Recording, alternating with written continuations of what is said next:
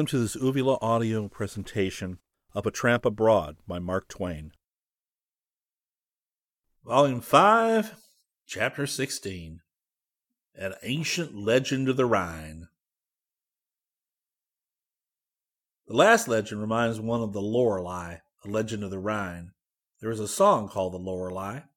Germany is rich in folk songs, and the words and airs of several of them are peculiarly beautiful. But the Lorelei is the people's favorite. I could not endure it at first, but by and by it began to take hold of me, and now there is no tune which I like so well. It is not possible that it is much known in America, else I should have heard it there. The fact that I have never heard it there is evidence that there are others in my country who have fared likewise. For the sake of these men, I mean to print the words and music in this chapter, and I will refresh the reader's memory by printing the legend of the Lorelei too. I have it by me in the Legends of the Rhine, done into English by the wildly gifted Garnham, Bachelor of Arts. I printed the legend partly to refresh my own memory, too, for I have never read it before. The Legend Lore was a water nymph who used to sit on a high rock called Ley in the Rhine to lure boatmen to destruction in a furious rapid which marred the channel at that spot. She so bewitched them with her plaintive songs and her wonderful beauty that they forgot everything else to gaze up at her, and so they presently drifted among the broken reefs and were lost. In those old, old times, the Count Bruno lived in a great castle near there with his son, the Count Hermann, a youth of twenty. Hermann had heard a great deal about the beautiful Lore, and had finally fallen very deeply in love with her without having yet seen her. So he used to wander to the neighborhood of the Ley evenings with his zither and express his longing in low singing, as Garnham says. On one of these occasions, suddenly there hovered around the top of the rock a brightness of unequaled clearness and color, which in increasingly smaller circles thickened was the enchanting figure of the beautiful Lore. An unintentional cry of joy escaped the youth. He let his zither fall, and with extended arms he called out the name of the inimical being, who seemed to stoop lovingly to him and beckon to him in a friendly manner. Indeed, if his ear did not deceive him, she called his name with unutterable sweet whispers proper to love. Beside him with delight, the youth lost his senses and sank senseless to the earth. After that, he was a changed person. He went dreaming about, thinking only of his fairy and caring for naught else in the world. The old count saw with affliction this changement in his son, whose cause he could not divine, and tried to divert his mind into cheerful channels, but to no purpose. Then the old count used authority. He commanded the youth to betake himself to the camp. Obedience was promised, and Garnham says it was on the evening before his departure, as he wished still once to visit the Ley and offer to the nymph of the Rhine his sighs, the tones of his zither and his songs. He went in his boat, this time accompanied by a faithful squire, down the stream. The moon shed her silvery light over the whole country. The steep banked mountains appeared in the most fantastical shapes, and the high oaks on either side bowed their branches on Hermann's passing. As soon as he approached the Ley and was aware of the surf waves, his attendant was seized with an inexpressible anxiety and begged permission to land, but the knight swept the strings of his guitar and sang, Once I saw thee in dark night, in supernatural beauty bright, of light rays was the figure wove, to share its light locked hair strove. Thy garment color waved dove, by thy hand the sign of love, thy eyes sweet enchantment, rain to me, O entrancement. O wert thou but my sweetheart, how willingly thy love to part, with delight I should be bound to thy rocky house in deep ground. That Herman should have gone to that place at all was not wise. That he should have gone with such a song as that in his mouth was a most serious mistake. The Lorelei did not call his name in unutterable sweet whispers this time. No, that song naturally worked an instant and thorough changement in her. Not only that, but it stirred the bowels of the whole afflicted region round about there, for scarcely had these tones sounded everywhere, there began tumult and sound as if voices above and below the water. On the Ley rose flames. The fairy stood above as that time and beckoned with her right hand clearly and urgently to the infatuated knight while with a staff in her left she called the waves to her service. They began to mount heavenward. The boat was upset, mocking every exertion. The waves rose to the gunwale, and splitting on the hard stones, the boat broke into pieces. The youth sank into the depths, but the squire was thrown on shore by a powerful wave. The bitterest things have been said about the Lorelei during many centuries, but Surely her conduct upon this occasion entitles her to our respect. One feels drawn tenderly toward her and is moved to forget her many crimes and remember only the good deed that crowned and closed her career. The fairy was never more seen, but her enchanting tones have often been heard. In the beautiful, refreshing, still nights of spring, when the moon pours her silver light over the country, the listening shipper hears from the rushing of the waves the echoing clang of a wonderfully charming voice, which sings a song from the crystal castle, and with sorrow and fear he thinks on the young Count Hermann seduced by the nymph. Here is the music and the German words by Heinrich Heine. This song has been a favorite in Germany for forty years and will remain a favorite always. Maybe. I have a prejudice against people who print things in a foreign language and add no translation. When I am the reader and the authors consider me able to do the translating myself, he pays me quite a nice compliment. But if he would do the translating for me, I would try to get along without the compliment. If I were at home, no doubt I could get a translation of this poem, but I'm abroad and can't. Therefore, I will make a translation myself.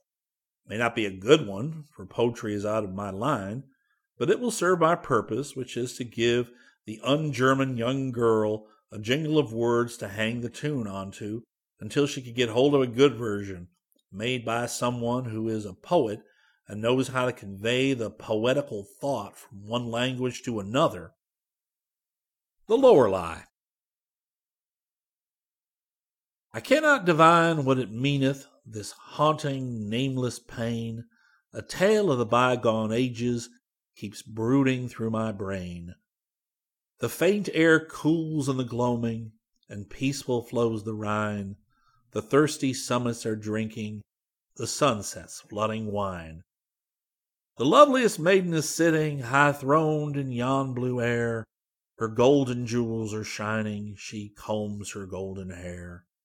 She combs with a comb that is golden and sings a weird refrain that steeps in a deadly enchantment the listener's ravished brain. The doomed in his drifting shallop is tranced with the sad sweet note. He sees not the yawning breakers, he sees but the maid alone. The pitiless billows engulf him, so perish sailor and bark, and this with her baleful singing is Lorelei's gruesome work. I have a translation by Garnham, Bachelor of Arts, and the Legends of the Rhine, but it would not answer the purpose I mentioned above because the measure is too nobly irregular. It doesn't fit the tune snugly enough. In places it hangs at the ends too far, and in other places one runs out of words before he gets to the end of the bar. Still, Garnham's translation has high merits. I'm not dreaming of leaving it out of my book. I believe this poet is wholly unknown in America and England. I take peculiar pleasure in bringing him forward because I consider that I have discovered him. The Lorelei, translated by L. W. Garnham, B.A. I do not know what it signifies that I am so sorrowful. A fable of old times so terrifies, leaves my heart so thoughtful. The air is cool and it darkens, and calmly flows the Rhine. The summit of the mountain hearkens in evening sunshine line. The most beautiful maiden entrances above wonderfully there. Her beautiful golden attire glances. She combs her golden hair. With golden comb so lustrous, and thereby a song sings. It has a tone so wondrous that powerful melody rings. The shipper in the little ship it affects with woe's sad might. He does not see the rocky clip, he only regards dreaded height. I believe the turbulent waves swallow at last shipper and boat. She with her singing craves all to visit her magic moat. No translation could be closer. He has got all the facts, and in their regular order, too. There is not a statistic wanting. It is as succinct as an invoice. That is what a translation ought to be. It should exactly reflect the thought of the original. You can't sing above wonderfully there because it simply won't go to the tune without damaging the singer, but it is a most clingingly exact translation of Dort oben wunderbar. It fits like a blister. Mr. Garnham's reproduction has other merits, a hundred of them, but it's not necessary to point them out. They will be detected. No one with a specialty can hope to have a monopoly at it. Even Garnham has a rival. Mr. X had a small pamphlet with him, which he had bought while on a visit to Munich. It was entitled A Catalogue of Pictures in the Old Pinakothek, and was written in a peculiar kind of English. Here are a few extracts. An evening landscape in the foreground near a pond and a group of white beeches is leading a footpath animated by travelers. A learned man in a cynical and torn dress holding an open book in his hand. St. Bartholomew and the executioner with the knife to fulfill the martyr. Portrait of a young man. A long while this picture was thought to be Bindi Altoviti's portrait. Now somebody will again have it to be the self portrait of Raphael. Susan, bathing, surprised by the two old men. In the background, the lapidation of the condemned. Lapidation is good, by the way. It is much more elegant than stoning. St. Rocco, sitting in a landscape with an angel who looks at his plague sores, whilst the dog, the bread in his mouth, attends him. Spring, the goddess Flora sitting, behind her a fertile valley perfused by river. A beautiful bouquet animated by May bugs, etc. A warrior in armor with Giuseppius pipe in his hand leans against a table and blows the smoke far away of himself a Dutch landscape along a navigable river which perfuses it till to the background. Some peasants singing in a cottage. A woman lets drink a child out of a cup. St. John's head as a boy, painted in fresco on a brick. I think he beats a tile. A young man of the Riccio family, his hair cut off right at the end, dressed in black with the same cap attributed to Raphael, but the signation is false. The Virgin holding the infant is very painted in the manner of Sassoferrato.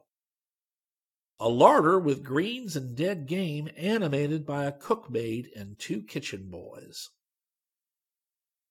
However, the English of this catalogue is at least as happy as that which distinguishes an inscription upon a certain picture in Rome, to wit, Revelations View St. John in Patterson's Island. But meantime, the raft is moving on. Chapter 17 Why Germans Wear Spectacles. A mile or two above Eberbach, we saw a peculiar ruin projecting above the foliage, which clothed the peak of a high and very steep hill. This ruin consisted of merely a couple of crumbling masses of masonry, which bore a rude resemblance to human faces. They leaned forward and touched foreheads and had the look of being absorbed in conversation. This ruin had nothing very imposing or picturesque about it, and there was no great deal of it. Yet it was called the Spectacular Ruin. The Legend of the Spectacular Ruin. Captain of the raft, who was as full of history as he could stick, said that in the Middle Ages a most prodigious fire breathing dragon used to live in that region, and made more trouble than a tax collector. He was as long as a railway train and had the customary impenetrable green scales all over him. His breath bred pestilence and conflagration, and his appetite bred famine. He ate men and cattle impartially, and was exceedingly unpopular.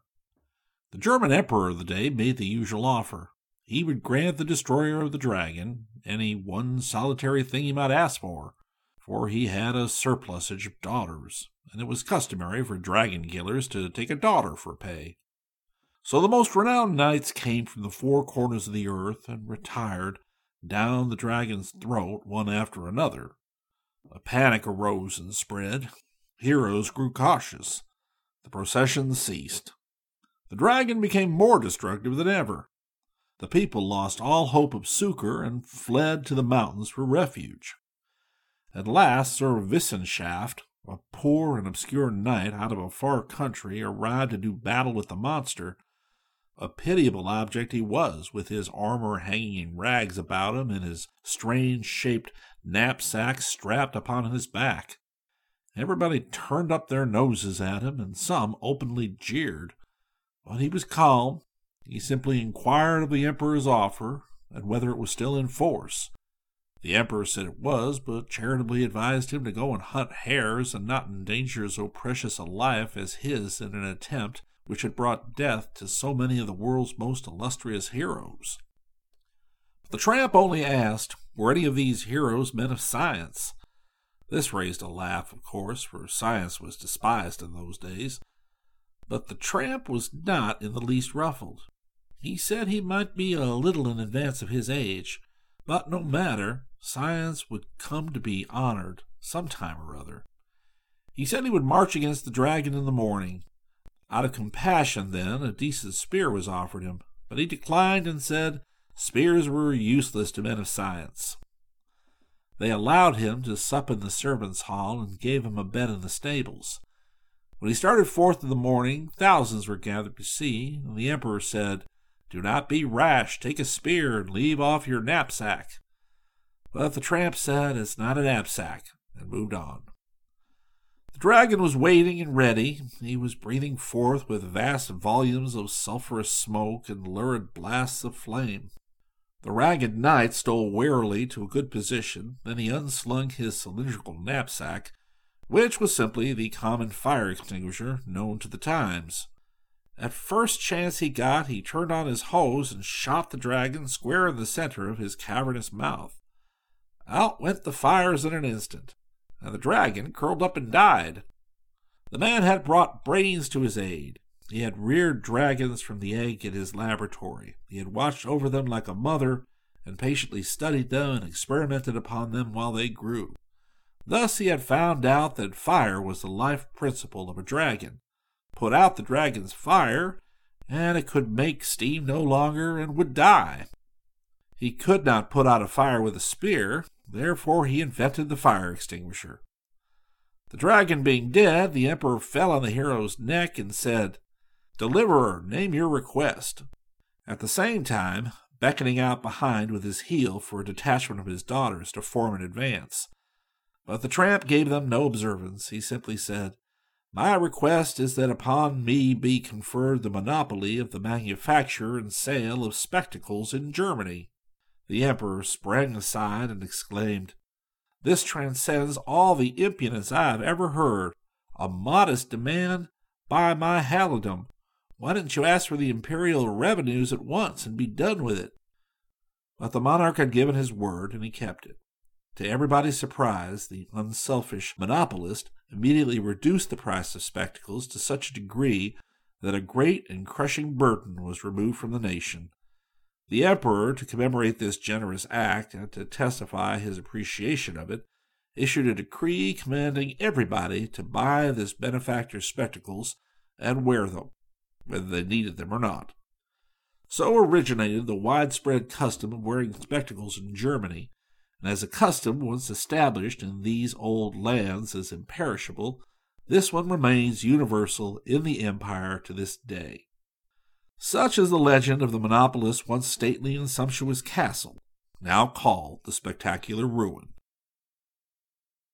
On the right bank, two or three miles below the spectacular ruin, we passed a noble pile of castellated buildings overlooking the water from the crest of a lofty elevation.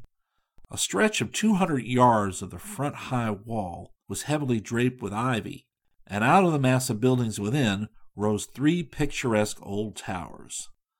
The place was in fine order and inhabited by a family of princely rank. The castle had its legend too, but I should not feel justified in repeating it because I doubted the truth of some of its minor details. Along in this region, a multitude of Italian laborers were blasting away the frontage of the hills to make room for a new railway. They were fifty or a hundred feet above the river, as we turned a sharp corner, they began to wave signals and shout warnings to us to look out for the explosions. It was all very well to warn us, but what could we do? You can't back a raft upstream. You can't hurry it downstream. You can't scatter out to one side when you haven't any room to speak of. You can't take to the perpendicular cliffs on the other shore when they appear to be blasting there too. Your resources are limited, you see. There is simply nothing for it but to watch and pray. For some hours we'd been making three and a half or four miles an hour, and we were still making that. We had been dancing right along until those men began to shout. Then, for the next ten minutes, it seemed to me I had never seen a raft go so slowly. When the fire blast finally went off, we raised our umbrellas and waited for the result. No harm was done, though. None of the stones fell in the water. Another blast followed, and another, and another. Some of the rubbish fell in the water just astern of us. We ran that whole battery of nine blasts in a row, and it was certainly one of the most exciting and uncomfortable weeks I have ever spent, either aship or ashore. Of course, we frequently manned the poles and shoved earnestly for a second or so, but every time one of those spurts of dust and debris shot aloft, Every man dropped his pole and looked up to get the bearings of his share of it. It was very busy times along there for a while. It appeared certain that we would perish, but even that was not the bitterest thought. No, the abjectly unheroic nature of the death, that was the sting.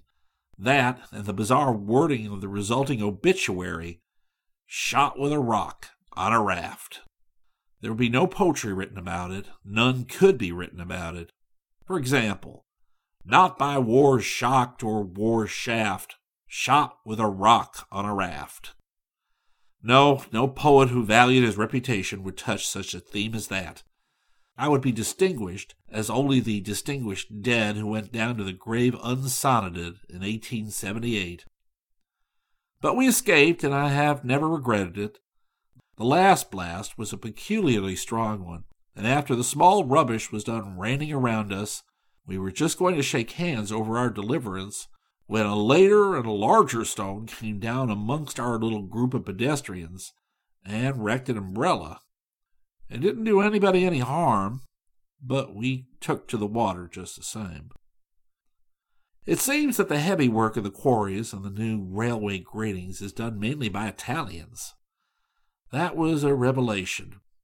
We have the notion in our country that Italians never do heavy work at all, but confine themselves to the lighter arts like organ grinding, operatic singing, and assassination. We have blundered, that is plain. All along the river, near every village, we saw little station houses for the future railway. They were finished and waiting for the rails and business. They were as trim and snug and pretty as they could be. They were always of brick or stone. They had a graceful shape, with vines and flowers about them already, and around them the grass was bright and green and showed that it was carefully looked after. They were a decoration to the beautiful landscape, not an offense. Wherever one saw a pile of gravel or a pile of broken stone, it was always heaped as trimly and exactly as a new grave or a stack of cannonballs. Nothing about those stations or along the railroad or wagon road was allowed to look shabby or to be unornamental. The keeping a country in such beautiful order as Germany exhibits has a wise practical side to it, too, for it keeps thousands of people in work and bread who would otherwise be idle and mischievous. As the night shut down, the captain wanted to tie up, but I thought maybe we might make Hirschhorn, so we went on. Presently the sky became overcast, and the captain came aft looking uneasy. He cast his eye aloft and then shook his head and said it was coming to a blow.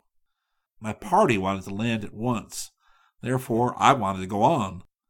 The captain said we ought to shorten sail anyway out of common prudence. Consequently, the labored watch was ordered to lay on his pole. It grew quite dark now, and the wind began to rise. It wailed through the swaying branches of the trees and swept our decks in fitful gusts. The captain shouted to the steersman on the forward log, How's she landin'? The answer came faint and hoarse from far forward. Nor'east and by nor'east by half east, sir. Let her go off a point. Aye, aye, sir. What water have you got? Shoal, sir, two foot large on the starboard, two and a half scant on the larboard. Let her go off another point. Aye, aye, sir. Forward, men, all of you. Lively now. Stand by to crowd her round the weather corner. Aye, aye, sir. Then followed a wild running and trampling and hoarse shouting. But the forms of the men were lost in the darkness, and the sounds were distorted and confused by the roaring of the wind through the shingle bundles. By this time the sea was running inches high and threatening every moment to engulf the frail bark. Now came the mate hurrying aft and said, close to the captain's ear in a low, agitated voice, Prepare for the worst, sir. We have sprung a leak. Heavens, where? Right aft of the second row of logs, sir. Nothing but a miracle can save us. Don't let the men know, or there will be panic and mutiny. Lay her to shore and stand by to jump with the stern line the moment she touches. Gentlemen, I must look to you to second my endeavors in this hour of peril. You have hats? Go forward and bail for your lives. Down swept another mighty blast of wind clothed in spray and thick darkness. At such a moment as this came from away forward that most appalling of all cries that's ever heard at sea. Man overboard! The captain shouted, Hard a port! Never mind the man! Let him climb aboard or wade ashore! Another cry came down the wind. Breakers ahead! Where? Not a log's length off her port fore foot. We had groped our slippery way forward and were now bailing with the frenzy of despair when we heard the mate's terrified cry from the far aft. Stop that dashed bailing, or we'll be aground. But this was immediately followed by the glad shout, Land aboard the starboard transom! Saved! cried the captain. Jump ashore, take a turn around a tree, and pass the bight aboard. Next moment we were all on shore, weeping and embracing for joy, while the rain poured down in torrents. The captain said he had been a mariner for forty years on the Neckar, and that in that time had seen storms to make a man's cheek blanch and his pulses stop, but he had never, never seen a storm that even approached this one. How familiar that sounded, for I have been at sea a good deal and have heard that remark from captains with a frequency accordingly. We framed in our minds the usual resolution of thanks and admiration and gratitude, and took the first opportunity to vote on it and put it in writing and present it to the captain, with the customary speech. We tramped through the darkness and the drenching summer rain full three miles and reached the Naturalist Tavern in the village of Hirschhorn just an hour before midnight almost exhausted from hardship, fatigue, and terror. I can never forget that night. The landlord was rich and therefore could afford to be crusty and disobliging. He did not at all like being turned out of his warm bed to open his house for us. But no matter.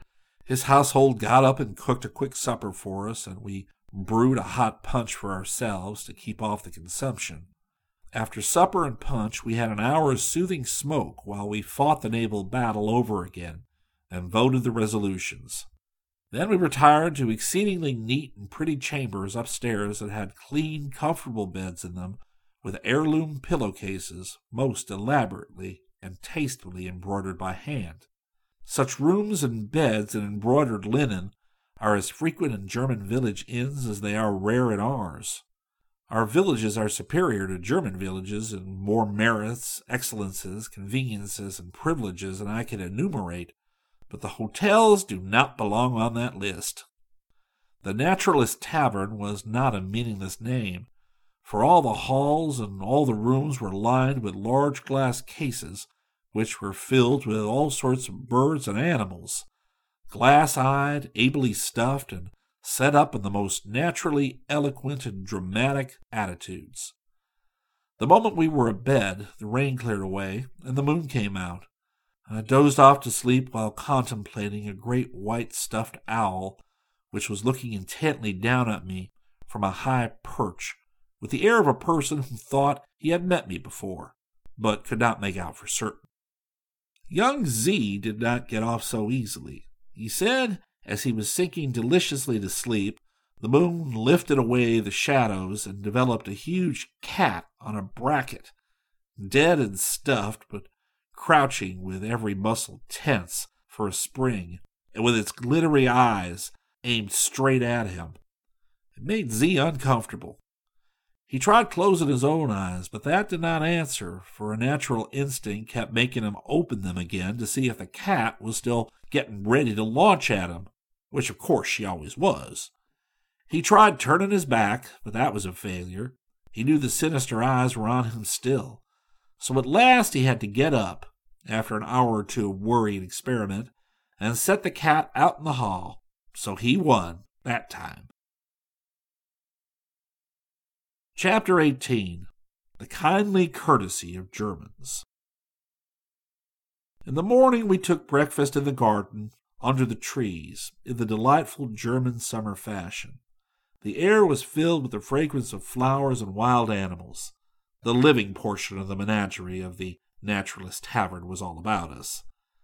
There were great cages, populous with fluttering and chattering foreign birds, and other great cages and greater wire pens, populous with quadrupeds, both native and foreign.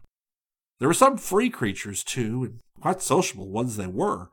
White rabbits were loping about the place, and occasionally came and sniffed at our shoes and shins. A fawn with a red ribbon on his neck walked up and examined us fearlessly. Rare breeds of chickens and doves begged for crumbs, and a poor old tailless raven hopped about with a humble, shamefaced mien which said, Please do not notice my exposure. Think how you would feel in my circumstances and be charitable. If he was observed too much, he would retire behind something and stay there until he judged the party's interest had found another object. I never have seen another dumb creature that was so morbidly sensitive. Bayard Taylor, who could interpret the dim reasonings of animals and understood their moral natures better than most men, would have found some way to make this poor old chap forget his troubles for a while. But we have not his kindly art, and so had to leave the raven to his griefs. After breakfast, we climbed the hill and visited the ancient castle of Hirschhorn, and the ruined church near it. There were some curious old bas reliefs leaning against the inner walls of the church. Sculpted lords of Hirschhorn in complete armor and ladies of Hirschhorn in the picturesque court costumes of the Middle Ages. These things are suffering damage and passing to decay, for the last Hirschhorn has been dead 200 years, and there is nobody now who cares to preserve the family relics. In the chancel was a twisted stone column, and the captain told us a legend about it, of course, for in the matter of legend he could not seem to restrain himself.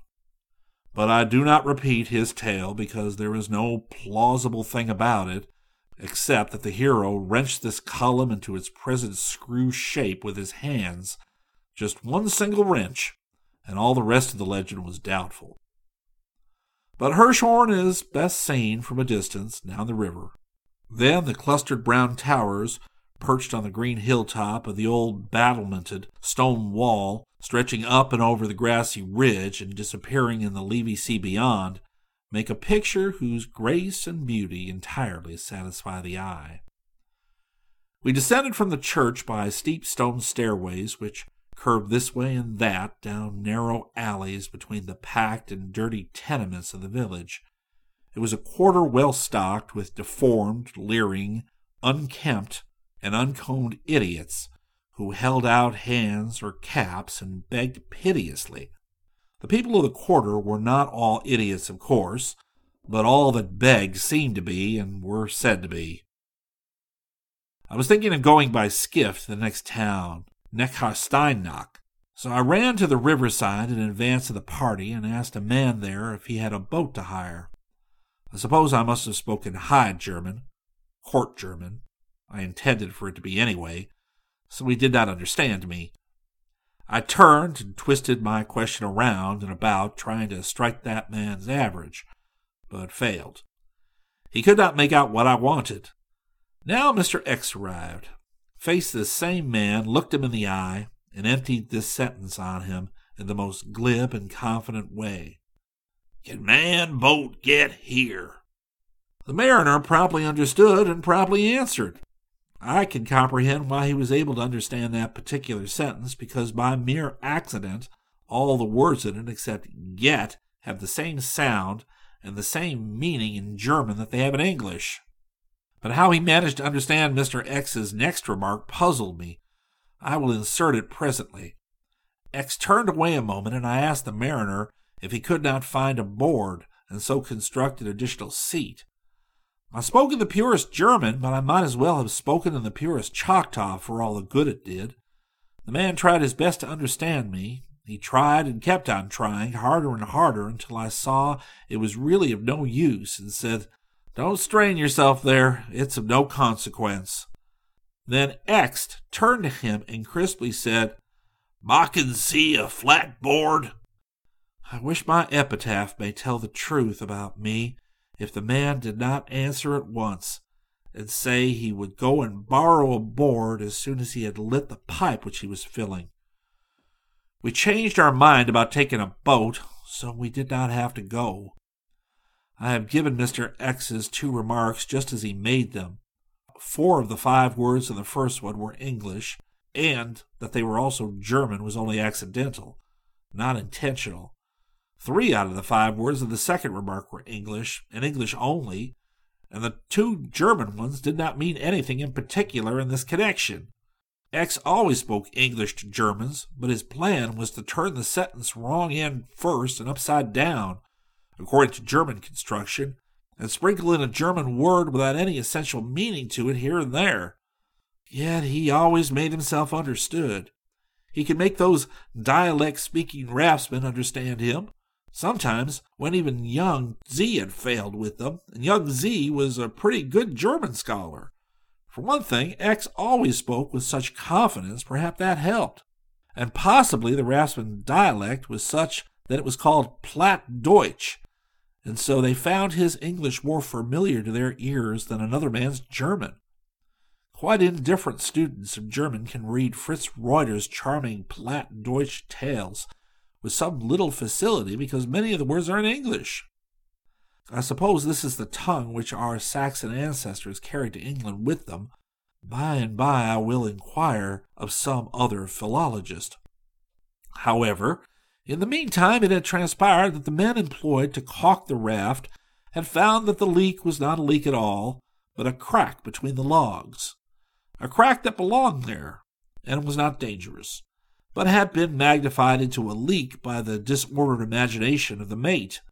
Therefore, we went aboard again with a good degree of confidence, and presently got to sea without accident. As we swam smoothly along between the enchanting shores, we fell to swapping notes about manners and customs in Germany and elsewhere.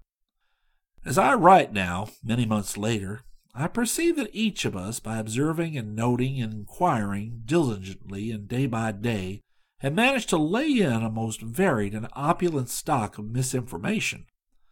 But this is not surprising. It's very difficult to get accurate details in any country. For example, I had the idea once in Heidelberg to find out all about those five student corps. I started with the Whitecap Corps. I began to inquire of this and that and the other citizen, and here is what I found out. One, it is called the Prussian Corps because none but Prussians are admitted to it. Two, it's called the Prussian Corps for no particular reason. It has simply pleased each corps to name itself after some German state. Three, it is not named the Prussian Corps at all, but only the Whitecap Corps. Four, any student can belong to it who is German by birth. Five, any student can belong to it who is European by birth. 6. Any European born student can belong to it, except if he be a Frenchman. 7. Any student can belong to it no matter where he was born. 8. No student can belong to it who is not of noble blood. 9. No student can belong to it who cannot show three full generations of noble descent. 10. Nobility is not a necessary qualification. 11. No moneyless student can belong to it. 12. Money qualification is nonsense. Such a thing has never been thought of. I got some of this information from the students themselves, students who did not belong to the Corps. I finally went to the headquarters, to the Whitecaps, where I would have gone in the first place if I had been acquainted, but even at headquarters I found difficulties. I perceived that there were things about the Whitecap Corps which one member knew and another one didn't. It was natural, for very few members of any organization know all that can be known about it.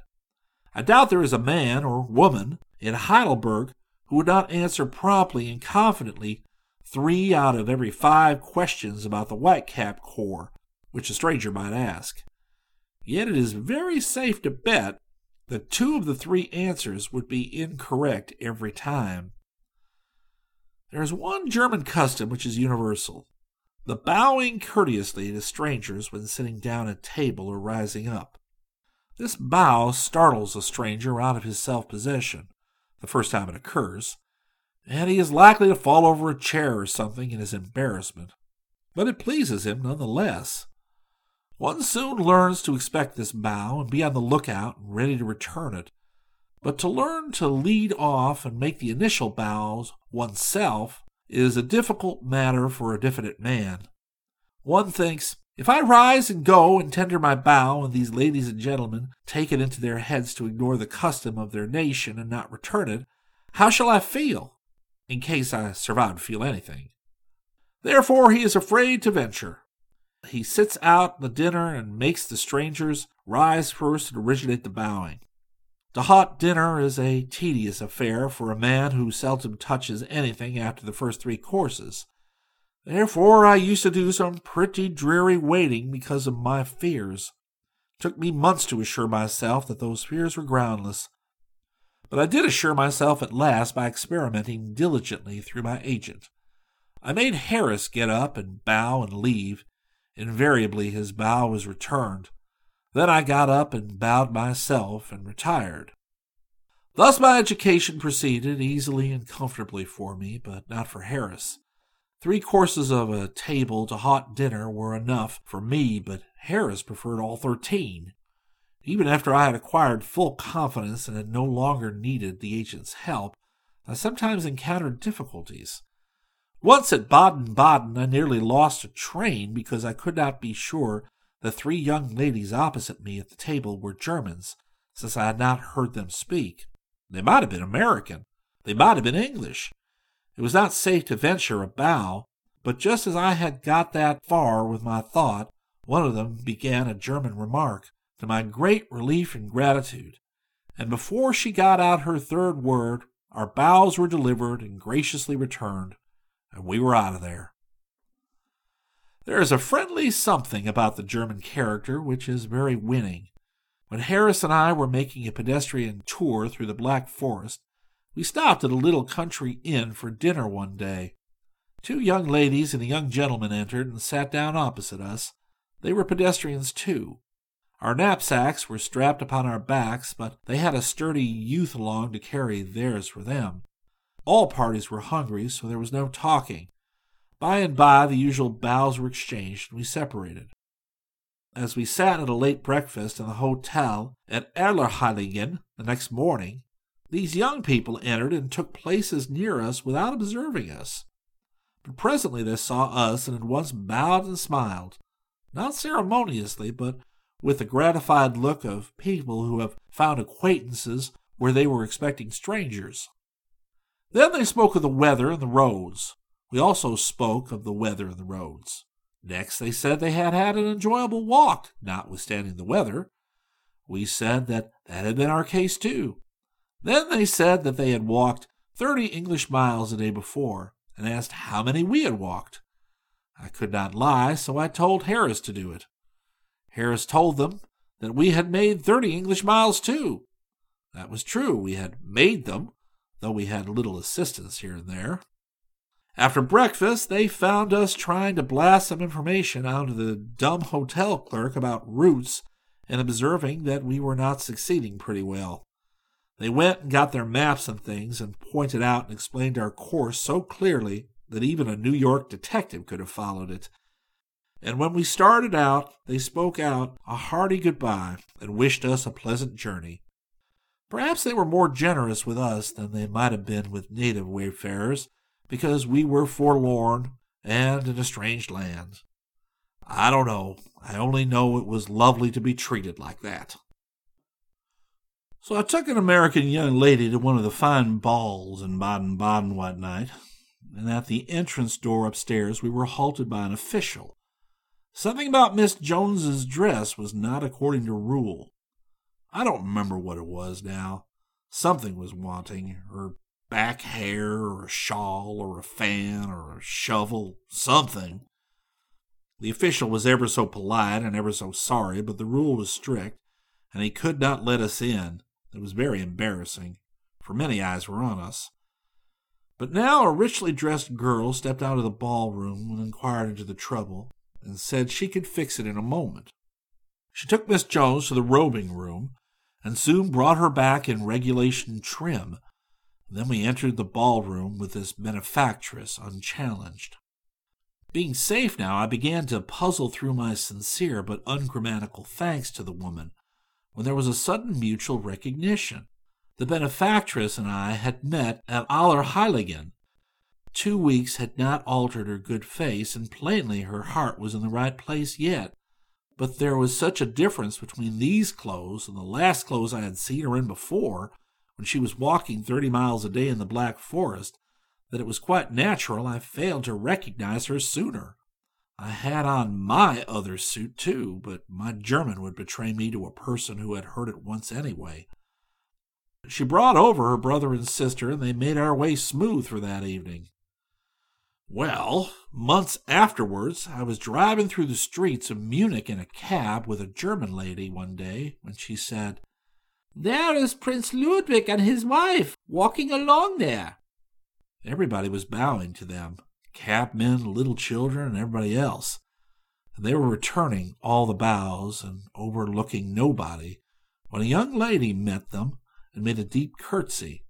That is probably one of the ladies of the court, said my German friend. And I said, She's an honor to it then. I know her. I don't know her name, but I know her. I have known her at Allerheiligen and at Baden Baden, and she ought to be an empress, but she may only be a duchess. It is the way things go in this way. If one asks a German a civil question, he will be quite sure to get a civil answer. If you stop a German in the street and ask him to direct you to a certain place, he shows no sign of feeling offended. If the place be difficult to find, ten to one the man will drop his own matters and go with you and show you. In London, too, many a time strangers have walked several blocks with me to show me my way. There is something very real about this sort of politeness. Quite often in Germany, shopkeepers who could not furnish me an article I wanted have sent one of their employees with me to show me a place where it could be had.